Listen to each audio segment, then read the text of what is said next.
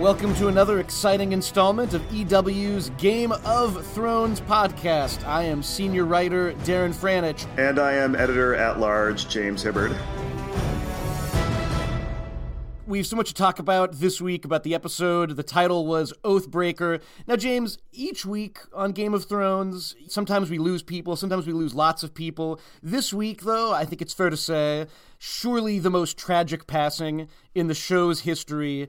How do we feel about the loss of Shaggy Dog? You know, we've gotten to know Shaggy Dog so well over so many episodes. We've so, seen so much, much action and adventure with Shaggy Dog, saving the day so many times, and now uh, Shaggy Dog is, you know, sadly no more. We saw the head of Shaggy Dog uh, in the midst of a reintroduction of characters who some people may have even just forgotten because it's been, uh, I believe, close to three years since we've seen them. Um, but uh, just when you thought that Ramsay Bolton's position could not be any more horrifying. Somebody kind of you know pointed out online that we we've seen him kill babies, and and this week there was the head of a cute puppy-ish uh, direwolf in his throne room. So just a, a generally not likable guy. But now he's in a major position to do horrible things to another character because Rickon and Osha have rejoined the show. You know, we can only hope that Ramsay has learned a thing or two about torturing prisoners after his experience with Sansa and Theon, but he probably hasn't right? First of all, I mean, great to see Rickon again. He, like Bran, has clearly aged about 10 years in the past six months, but you had to just feel so freaked out for him and for Osha, too. I mean, I'd be interested to know what you think, James. Osha uh, was really one of the characters who, in the book, I-, I had never really paid much attention to. And in her time on the show, in kind of late season one through season three, she became such a kind of vibrant part of the story up north. So seeing her again in that position made me feel very, very anxious. yeah, and, and, actually, she was actually a character that even uh, George R. R. Martin once mentioned in, a, in an interview I did with him that one of those characters that after seeing uh, the way she was played on the show and the way she evolved in the show, it sort of influenced the way he thought of her in terms of his writing. But you know, yeah, it was it was sort of this double whammy of news. Rickon Stark is back and he's captured by Ramsay, and we're down another dire wolf. By my count, we now have three dire wolves left, right? Because there's Nymeria, who nobody really knows where she is. Right. There's Ghost, obviously, who's who's doing just fine. Ghost, who who's gotten the, the most running time of any dire wolf on on the series. Um, we lost Lady early on, tragically. Who am I missing here, James? Who's who's the last dire wolf? Well, there's Summer. There there is Bran's dire wolf, who is in. Uh, with Bran, I believe, in his uh, Groot tree fort. when I was I was sort of starting to codename it um, the Great Deku Tree from uh, Legend of Zelda because whenever they're sort of inside of there, it feels like uh, one of the great levels from Legend of Zelda 64.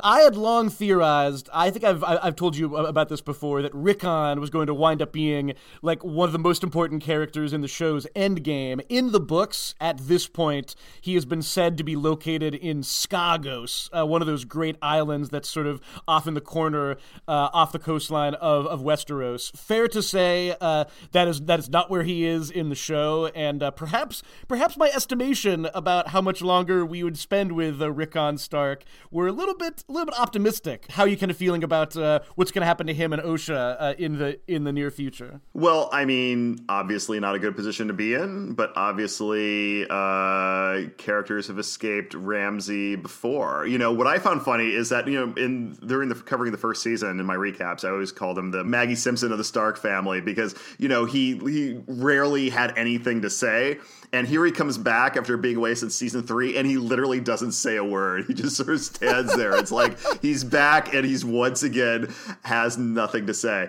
Uh, he'll presumably be speaking at some point, and and and I do look forward to that day. And you know, my other thought too is is that Shaggy Dog to me, you know, on one hand, it's it, it's so cute that he he he named his his direwolf a, you know clearly what a little kid would name their direwolf. But it also sort of suggested to me that you probably shouldn't be allowed to name a direwolf until you're at least ten years old. It's a wolf, not a dog, and it's always sort of sounded a little Scooby Doo for me, or like a name that an animal shelter will like give the dog, and then you take take the, your dog home, and then and then you give your dog a, like a real name. Can you imagine, like, like you know, Rickon, like you know, theoretically, if he'd grown up to be a great warrior, and you know, twenty years hence he was like on a battlefield somewhere, preparing for a showdown, and then he called upon his noble direwolf and like you know oh like you know all, all of the kind of maesters spoke of the time, and he said, "Go, Shaggy Dog." Slay my enemy, Shaggy Dog.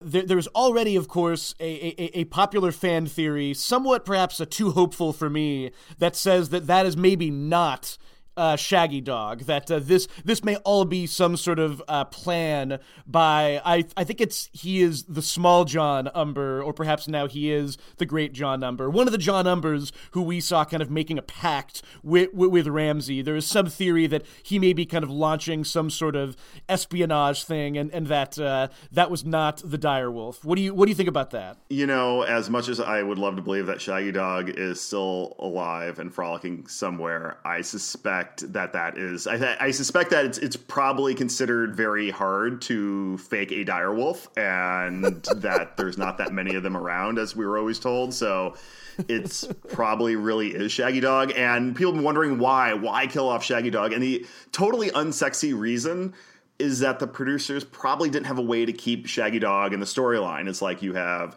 Rickon Stark captured. What do you do uh, with this direwolf?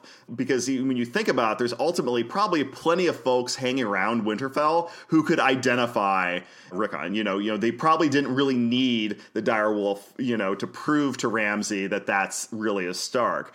Uh, so I suspect the reason was probably something more Well, those writerly things where you're in there. It's like, well, shoot, what do we do with the direwolf? Ah, let's just kill the direwolf. You know, so so it's probably you know as heartbreaking as that move was, it was probably more expedience than anything. I suspect. Right. Uh, while we're up north, let's shift a little further up north to to a uh, a relatively happy place where there is still a, at least one direwolf around. Uh, Jon Snow came back to life as you pointed out in your recap, he clearly uh, took a quick detour by CrossFit on his way uh, back to life. Uh, Kit Harington looking great, definitely not a corpse anymore. I was quite struck by the fact that the second he came back to life, give the man a moment, people. Like Melisandre came in and was immediately saying, like, you are the chosen one. And Davos came in and was immediately giving him all kinds of, like, really sort of, a, you know, Gene Hackman in, in Hoosiers level kind of coaching advice. It seemed like it was it was a lot for Jon to take in all at once. Yeah, I just love, and I point this out in the recap, but I, I just love Kit Harington's physical acting in that whole sequence. I mean, he really did a lot uh, physically to sort of sell that idea that he was just came back to life and is basically in shock. So I, th- I thought he was just terrific dur- during that whole scene. And yeah, I, you know, Ser Davos is immediately going, you know, you know, within a couple minutes, just going, okay, yeah, oh, yeah, sh- yeah, you're back from the dead, but you know, just shake it off, buddy. I mean, what's what does it have to do with anything moving forward? Let's let's not even talk about that. Let's let, let's just get out there and and move on. I mean, what you, are you focus on on the fact that you were dead and resurrected for all day? you know. Well, and, and I, I find it interesting too. I mean, like James, I don't need to tell you, I am the world's leading fanboy of Davos Seaworth, and you know his his uh, role in the show has sometimes been, um, you know a, a, little bit diminished from what he does in the books. I, I found it really quite touching in this scene. There was a line he said that seems to me to really get to the essence of Davos, where, you know, Jon was saying, quite understandably, like, I tried doing what I thought was right, and I failed in the worst way anyone could fail. I died. And then Davos just said, you know, was sort of like a little smile on his face, good, now go fail again. And I, that to me really cuts to the core of what I like about that character in a way that I've, I've rarely kind of seen on the show. Um, what do you think about like Davos sort of now being consigliere to Jon? It seems like he's he's sort of like nicely re- repositioned himself after the loss of uh, Stannis Baratheon last season. Well, yeah, I mean, you couldn't have a, a better right hand man than Ser Davos. I mean, I wish you know every time I have a hard decision to make, I wish I could I, I could like text uh, you know Ser Ser Davos on my phone and just be like, hey, should I do this or should I do that? And then like Ser Davos would like give me some awesome advice and be like, yes, thank you, Ser Davos. Uh, so I I think Jon couldn't be. Uh, couldn't be in a better situation than, than he's got. Like on one hand, he's got uh, you, you, know this this awesome advisor in Ser Davos. On the other hand, you know he's he's got this like powerful witch creature with uh, Melisandre. you know he's uh, you know sort of you know he's he's you know, he's got the wildlings that have got his back now. Um, he's in this sort of interesting position now moving forward, and uh, and plus shorter hair, so he, doesn't have to worry about that getting in his face, which which nobody's commenting on. You know, when he walked down into that courtyard, and they're all standing there with their mouths open. It's like, are they reacting to his hair because it really is shorter? And you know, I guess Melisandre just cut off a lot more than we saw uh, during those snippets, so to speak. Oh, yo, his like like Last Samurai top knot is one of the best things that's ever happened to that character. I think I am I am very excited about that, and you know, it's funny with Jon Snow, his hair being cut, much like Cersei's hair being cut, that that seems like a very symbolic, you know, deeper uh, thing about what may happen with him this season. Um, James, I didn't realize something, and I think that you referenced this in your recap. Listen, Olly is not the most likable person on Game of Thrones. That's not a controversial statement. I all along had felt a little bit of perhaps sympathy for him just because, you know, listen, he's had a hard life. He saw everybody he knows, uh, you know, killed. Some of the people who killed his family then sort of went on to be very close to Jon Snow. So you know, he's he's a kid. He he doesn't quite understand all the kind of greater political implications of this. Last night we we finally saw the end of Olly people online seem to be very happy about this. They, they are basically like, yeah. "Ding dong, the witch is dead." I I'm a little upset by this. yeah, yeah. People were intensely hating on Olly. There's a whole subreddit on, on Reddit where it's all about wanting Olly to die in the most horrific way, way possible. And one of my my theories about it is that the way the character was done, it wasn't just a betrayal of Jon Snow. It was sort of a betrayal of the viewers too because the viewers felt sorry for this character and we sympathized with him so when he turned against Jon Snow uh, you know, it was wasn't just like he was betraying Jon Snow. It was sort of like he was he was betraying us as as viewers, you know, and and our feelings that we had. It's it's like we were rooting for for him. You know, we had all sympathy for him, and then he sort of betrayed us as well. And I think that that's part of the sort of intensity of of that backlash. Though you know, though it, there, it was funny when uh, looking around online today, I, I, was feeling bad for like all the characters that were executed in that final scene because it's like they. I, I hope they're not online looking around and they're like going oh, why is everybody talking about the damn direwolf? It's like, you know, my character was killed off the show. I've been here since season one or whatever. It's like, it's like, and now everyone's like, like complaining that, oh, oh, Shaggy Dog's gone.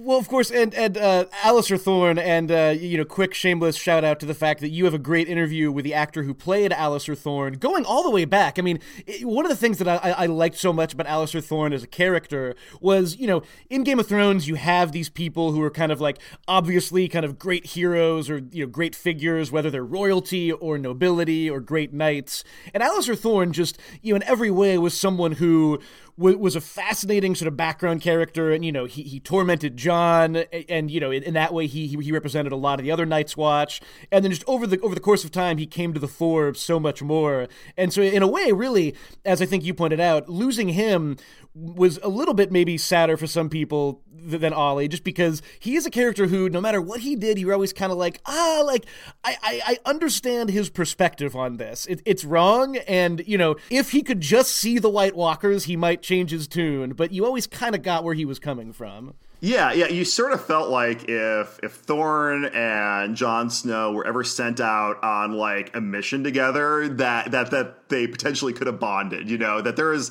that there that there there's potential there, and that you know they just had this sort of different worldview. And what I loved about that interview with uh, the actor uh, uh, Owen Teale was he really spelled out the undercurrent of what was in that scene in the final scene where where uh, you know he you know he tells Jon Snow you know that, that you're, you're going to be fighting battles all your life. He points out that, that basically his worldview is people are basically bad. They're greedy and selfish. It's survival of the fittest.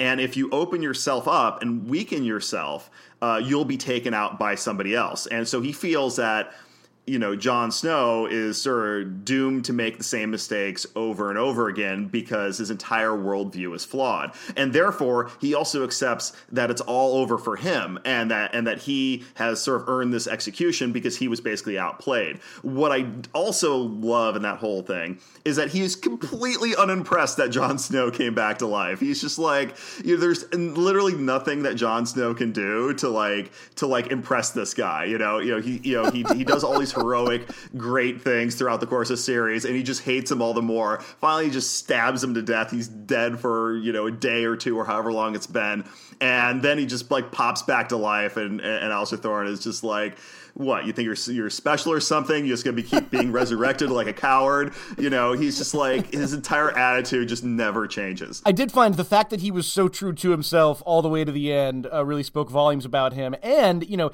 his death and the deaths of all of the traitors and Olly leads Jon to a character moment that you know for, for a lot of people in a way the whole saga has been leading to to a certain extent. I mean, w- one of the things that I've always loved about Jon Snow's character arc up to now is that you know it, it, it's always reminded me a lot of the Chronicles of Prydain, uh, this fantasy series by Lloyd Alexander, which is very proto Song of Ice and Fire in the sense that you always think it's going to be about heroism and it's mm-hmm. ultimately about things that are much more complicated than that. And with Jon Snow, all you've ever wanted, you know, going back to the end of book one when he said he was going to ride south and and ride with with his brother. Going back to you know in in book five, he has a moment when he says, you know, we're gonna we're gonna ride south and you know we're gonna do something. And you know you've always wanted to see him become a kind of you know r- romantic hero and you know someone who can really do more. And you know he's always been so shackled, or rather, you know perhaps he's been you know willing to honor this oath that he made. You know this oath that you know as a very young boy he said,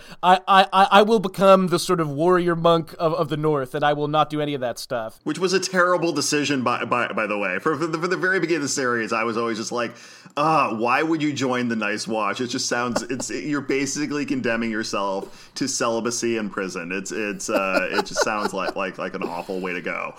From the very beginning, you know, and this is true in the books as well. It's like you really want him to break out of this place he, he's in, and it seems like there's no way for him to do that because he's an honorable person. He won't break his oath. And At the same time, he's in this sort of miserable situation where he's never going to get the respect he deserves. Um, you know, his life is in danger constantly, and there are other things going on that we want him to be involved in. So. Thus, we have the loophole. You know, the Night's Watch Creed uh, says that you're you're in this until death, and he's like, "Whoa, hey, wait a second you know, I just died. I'm back. So, uh, you know, there we go. I'm intrigued to see w- what happens next. I mean, uh, you know, th- the fact that in the same episode where Jon Snow left the Night's Watch, or, or, or at least, you know, seemed to kind of give over the uh, Knight's commandership to Dolorous Ed. uh, in that same episode where we also had a lot of talk in Ramsay Bolton's chamber about, uh, you know, Lord Umber is really upset about Jon Snow letting the wildlings through. It, it seems as if everything is kind of in place for there to become a, a, a, kind of Jon Snow versus Ramsay Bolton in some way showdown. Something which, which I think is even more made clear by the fact that um, Bran's trips into Westeros's past seem to be kind of circling towards something about our favorite bastard in the North. What did you think about uh, our latest trip into deeper Westeros history with uh, Bran and the Three Eyed Raven? Oh man, I loved it. Um, we've been uh, getting teased that we were going to see this, and uh, that sword fight was terrific, wasn't it? I mean, it was just.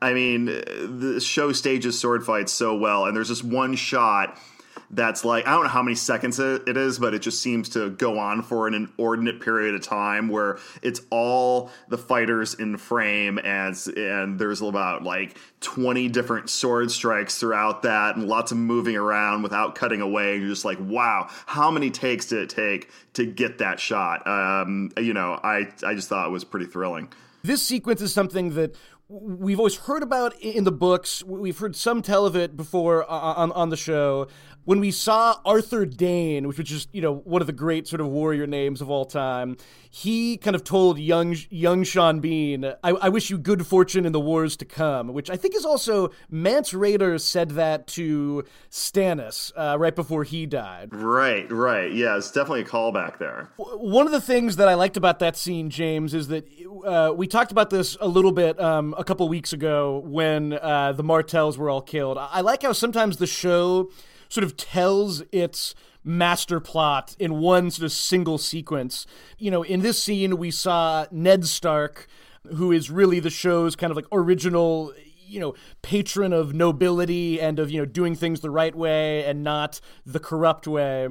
I like how this show basically gave him a man who shot Liberty Valance moment because as Bran is watching what his father had always said was one of his greatest battles, you know, this this battle with Arthur Dayne, the greatest swordsman of all time, within the world of the show, Bran had always heard, "Oh, like my dad defeated him in single combat."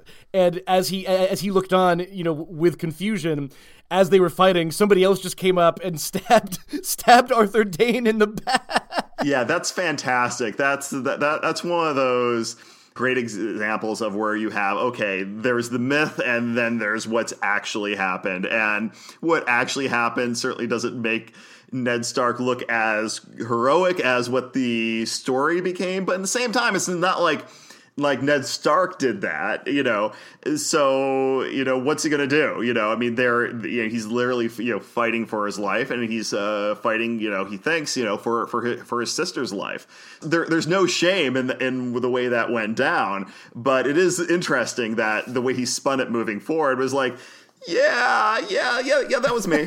Yeah, yeah. I, I, I defeated the, the, the greatest swordsman ever. You know, it's like you know w- when he goes to the bar after that. You know, that's the version that he's going to tell. You know, and uh, you know, and if if you want people to not mess with you in Westeros, that's probably uh, not a bad thing to say. I was confused by that scene in a few ways because you know, again, I and and some of this I know. I'm sure some people out there can feel this too. When you read the books very devotedly and watch the show very devotedly. There are some things that all kind of run together a little bit. So, in that scene, the guy doing the stabbing was Father Reed, who, who is the father of um, of Meera and Jojen in the books, I, I, think that like at, some point Ned or, or, perhaps Bran recalled Ned talking about how he was there that day. But it, it, was interesting to me that like they sort of went the extra mile to root it a, a, little bit. Sometimes, frankly, I forget like who the Reeds are and what they're doing with, with Bran. So it was nice. To, it was nice to remember like okay, yes, like there is some kind of historical basis for all of these characters' families kind of being um, all together in one place. I, I kind of don't know how much to talk about this because you and I both thought something big was going to happen in that scene, uh, which is, you know, hashtag Tower of Joy for a lot of people out there we didn't quite get there this week, which I found frustrating and, and, and interesting. No, we didn't get there at all, actually. I think there are a lot of reporters who cover the show that were all like braced for uh, for you know to report certain things potentially happening that didn't end up happening. But you know, we're get we're getting this tease I you know I think it's kind of a smart, just narratively storytelling wise, to sort of break that sequence up into, into what I'm hoping will be two sequences that will eventually see what happens uh, when Ned Stark goes up into that tower. Because of course the Three Eye Raven once again, right as we're starting to really lean in, is just like no no no, this is way too interesting for you to watch. Let's pull you back out in, in into the uh, into your little tree home because uh, you know you know we, we we don't want you losing yourself in the past, uh, which is you know you know, okay, he's looking out for him. He doesn't want to get get him to get too high and drunk on his own sort of vision questing. But at the same time, you know, you, you, as a viewer, you're watching that going, "Oh my god, just let me see a little more." You know, we're right there with Bran and feeling what he's feeling, which I, I suppose is probably the intention.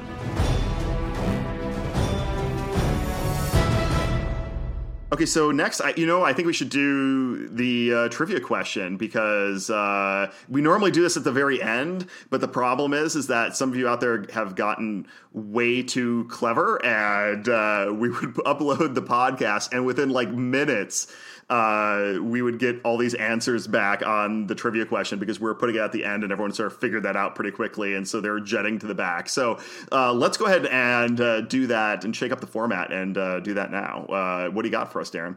The trivia question this week is somewhat in reference to the scene that James and I were, were, just talking about. In that scene, we heard a bit about Rhaegar Targaryen. Now, we've heard about Rhaegar Targaryen a few times on the show. Never seen him, but, but we've heard about him from three characters in particular.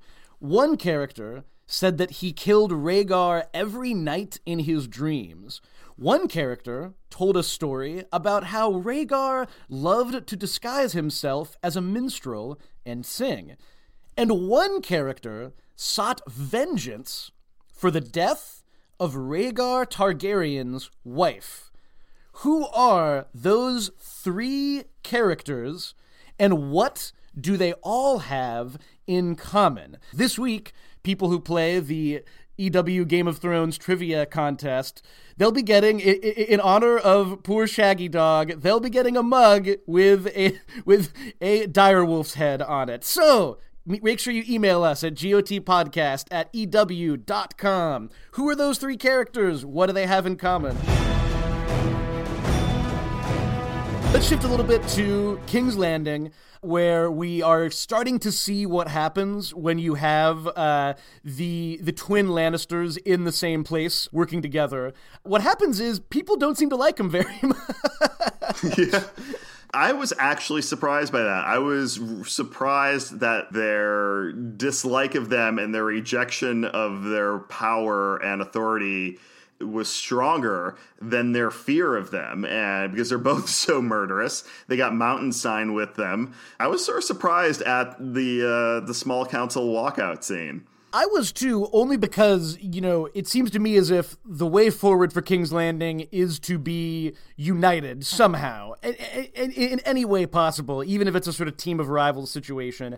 And now it seems like, you know, we, we have the small council who are just refusing to work with, you know, pretty much anyone, really. You have the actual king, Tommen, who just in, in such a, another just delightful scene, tried so hard to exercise his power and just really could not exercise his, his power. um, and then lastly, you have uh, Cersei and Jaime, who seem to be, to me at least, seem to be trying to accomplish something and uh, you know not necessarily being allowed to you know it's you know we, we talked last week about how we may be coming back to another war of five kings on the grand level but it also seems like within king's landing there are just so many different forces at play now. Yeah i mean king's landing is a is a total mess because everybody thinks they're in charge. The high sparrow you know thinks and might be right that he's basically running the show now. Uh tommen is like hey i'm king. I should be running the show. Uh, Cersei and Jaime, you know, feel like like they're they're in charge and they don't trust anyone else to be in charge. The small council's like, well, you know, we're the one we're ones that are supposed to be governing things, so they think they're in charge. Everybody thinks that they're in charge and as a result there's like a lot of conflict and uh, a lot of sort of confusion you know the other thing obviously that came out there is uh, out of all that is that cersei and jaime are planning to use the mountain to represent Cersei in a presumed uh, trial by combat if the High Sparrow and the Faith Militant file charges against her. We all know the problem is with plans on the show is that whenever you have a plan, especially if you state it ahead of time, it's like, is it really going to go according to plan? You know, another thing that we've been getting a lot of comments on is Arya and her storyline, and people have been a little bit frustrated with that so far this season. What's been your take on on what she's had going on so far? James, controversial statement. I'd be happy if they took everything about the faceless men and threw them into the ocean. I, I sort of always felt this way a little bit, even in the books, just because this is sort of maybe a, a bigger fascination and also frustration with where A Song of Ice and Fire goes after Storm of Swords. But when you start getting in these characters who are very devoted to some kind of fundamentalist orthodoxy, whether it's the High Sparrow, whether it's the Sons of the Harpy, you do start getting into characters who are sometimes less, you know, dramatically interesting than someone like, you know, the Lannisters or, you know, who are so kind of, you know, into power or the Tyrells or even some of the Martells for me, the Faceless Men, I kind of had the most problem with them because they are literally not characters, or you know, you never really know which characters you're kind of latching on to. I, have liked what the show has done with the storyline, just because I do think that you know I, am not even sure if she's been named. Probably not because she's a faceless person. But you know, Arya's kind of uh, you know sensei, the woman who just keeps on slapping her in the face. She's become kind of a real figure. So I, I appreciate all that. When George R. R. Martin was thinking about having a major time jump in the series, this is I think the storyline that, maybe would have that would have served the best because I, I do sort of sort of feel like, you know, Maisie Williams is awesome. You know, you, you want to see her start to kind of go off and do her kind of, uh, you know, end of Batman Begins, you know, adventuring, whatever that may be. So I, I, I too feel the frustration of people who feel like we've sort of seen this this training montage going on for too long. Um, that being said, as you point out, when they actually do a training montage, that's something that I can kind of hold on to. it was very sort of subtly, craftily done, but they literally did like a Rocky Four style training montage last night, cutting back and forth between the oral test uh, that that the waif was giving her versus the you know being you know hit in the face with with a stick test, uh, which Arya eventually started getting her daredevil like abilities and passed with flying colors. It's tough because a I do like the relationship, uh, the antagonism between the waif and Arya. I, I find that interesting, and you know there, there's a level of tension there that I like seeing her get hit in the face for like three episodes in a row, however, is, is, is not my favorite thing. But uh, you know, now she has her eyes back, so that does sort of suggesting that okay, now this is going to take a turn and go in a different direction. And you know, the whole thing was sort of shot so well and and performed so well that you know, I understand the complaints that viewers have with it, but it's not like I'm ever watching uh, Maisie Williams in those scenes and feeling bored or even all that frustrated just because you know she she's just a very compelling actress and i just feel like that storyline still has me invested. I almost think she is kind of like a new generation's like daniel radcliffe or emma watson just this this performer who we met her when she was very young and, and was very talented then and just i don't know seeing her kind of age before our eyes is almost kind of like w- one of the best special effects that the show has uh, and this is a show with, with, with lots of good special effects who's going to be her ivan drago though? That's kind of my question. Is it the mountain? Because that is something that that would pay off everything if if we could see her face off against. Oh my God, Arya Stark versus the mountain. That would be that would be amazing. Although it's just I, am getting you know that old animated short Bambi versus Godzilla in in, in my head just uh, just thinking about how that might go. I, I don't think she would win on uh, brute strength. Uh, let me just say that about how that battle would would no, go down. I think that's fair in terms of the Arya complaints too, you know, another thing is you know, she has has been a presence in these three episodes. You know, it's been interesting this season because I don't think we've ever seen them spend uh, so much time away from certain characters and laser focus on on others. I mean, you've had, I mean, like like like Littlefinger is completely uh, gone. You, you, have Sam and Gilly, uh, who were out of the first two and then just had one short scene. I find it interesting the way that they're sort of shaking up the format, not just uh, rotating. Uh, strictly between every single storyline, every single person, you know, they're they're definitely uh, uh, sort of very much picking and choosing who they spend time with, and are, aren't afraid to keep people off screen. I think uh, last week, I, I think that was like perhaps maybe one of the first uh, episodes we've ever had Dany completely not in it, and now in this week, you know, she was just in one short scene. So, and, you know, and she's a major character. So it's it's been interesting the way. Uh, they've really invested in some storylines and really pulled back in others, at least for the time being. You mentioned uh, Dany she's in a not so good place. Uh, she's hanging out with uh, all the other kind of uh, former Khaleesi's. It does not seem like uh, you know the best retirement community on the face of the planet. Uh, there are not that many amenities there, um, and I was intrigued to find out too that you know however bad her situation is, it may soon get even worse because she sort of broke the the Khaleesi code of conduct that you know w- once you're a widow you have to come to this horrible shadowy room and live out the rest of your days. right. It's like I can't imagine imagine why she would not want to do that. I mean, why aren't aren't, aren't they all excited to, to, to, live in the in in the grass hut of shadows? Uh, apparently, yeah, not. yeah. Like like like bye. Like I'm gonna go to the summer isles. See you guys. Um, part of the frustration with Jamie right now is I am just kind of like, oh, like at some point can't like a dragon just come out of the sky and like kill all these people? Like ah like you know why why why drogon? Why are you so fickle in your in all your ways? How are you kind of feeling about her storyline right now james? That's a, that's another one where it feels like we've been in sort of a holding pattern for the first part of this season. I think the one thing i would say about daenerys storyline is clearly her experience there is going somewhere and I think that you're going to see a certain amount of investment in that storyline next week uh, with some new developments that I think will be of interest to viewers. And that's pretty much all I can say. Now it's time to crack open our mailbag. And uh, here's something from a listener from Philadelphia, name of Matt Steinmetz. Hey guys, doesn't Tyrion's successful, read He Lived to Tell About It, encounter with the dragons in the dungeon last week further the theory, I've never heard this before, truly, that Tyrion is a Targaryen? Hmm. Great question. I'm going to kind of like admit right here that most of my theories about A Song of Ice and Fire have been largely focused on Quentyn Martell. So there are some major theories that I've never really been aware of until they've un, un, until they've come up on the show.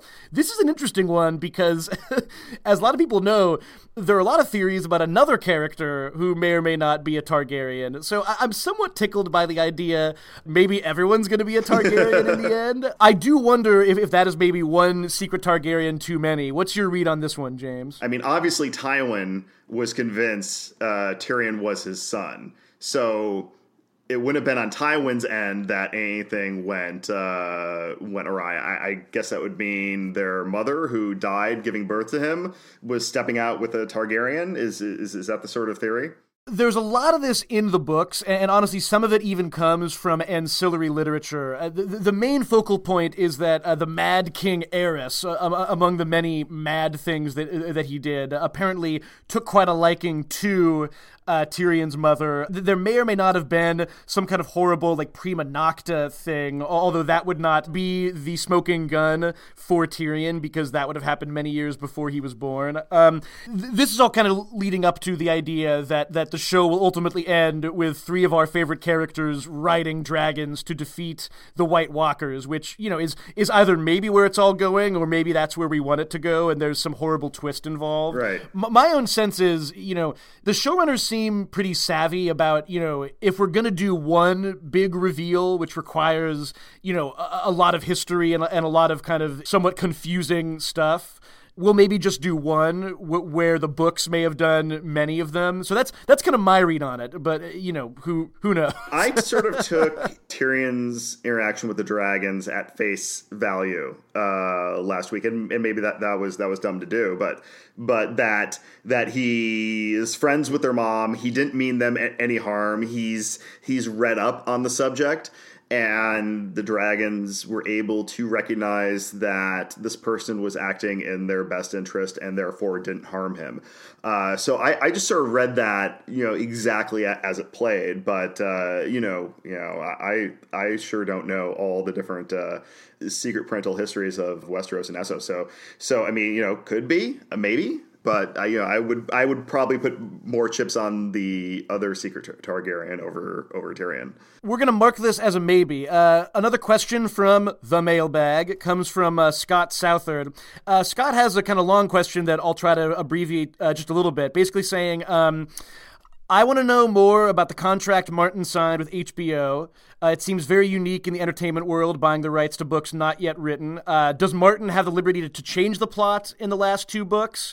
When we reach the end, are, are we going to see what Martin is planning? Uh, did he tell the producers what would happen in the end? If Martin makes a major shift after the series films, could Martin be sued for, for breach of contract? Lots of questions here. I'm going to guess probably no on the breach of contract thing, although I am by no means a, a lawyer, so he probably shouldn't listen to me on that. Uh, I, I, mean, ultimately, I have no idea what's what's in Martin's contract. My my sense just from the interviews he's given is that they bought the rights to Song of Ice and Fire, including future novels, um, but that doesn't necessarily include other uh, things like the uh, like the Dunk and Egg books that also take place in that same universe. But you know, I, you know, I could be wrong there. I that's kind of the feeling, and that's always sort of dangerous to go off feelings. But that's the kind of feeling that I have about it. In terms of what he can write versus uh, the show, um, it seems pretty clear based on interviews that Martin is free uh, very much free to uh, tell whatever story he wants to tell in his final two books. He can take whatever direction that that he wants. From their conversations, uh, what the showrunners have suggested is that Martin's plan for the last two books was in many ways still blurry that he knew some major things but for the most part all the connective tissue all the details all the way characters got to various uh, points were pretty much up in the air. And so what we're seeing right now in season six is definitely more the showrunners uh, take on where the story should should go and what's the most dramatic way and most interesting way and and true to the character way to to to continue those storylines than anything that's coming up in the books and both of them you know i mean at least the way it's being spun is is that you know everyone seems kind of okay with the idea of these two different universes being out there, these two different stories that are not the same. And because that way, the show isn't quote unquote spoiling the books uh, so much because when you read the books, you're not going to know if Jon Snow comes back, and you're not going to know if he comes back whether it's Melisandre who brings him back, or if there's something involving ghosts, or you know, you're not going to know what's going to happen because it could be the same, it could not be the same. That wraps it up for the mailbag. Feel free to tweet your questions or comments to at James Hibberd or at Darren Franich or send us both an email at gotpodcast at ew.com. We'll try to get to them in our next episode. If you like what you've heard, please tell your friends about us. Do not forget to subscribe and leave us a comment in iTunes. We love reading everything you have to say. We look forward to talking more about what's going on in Westeros next week.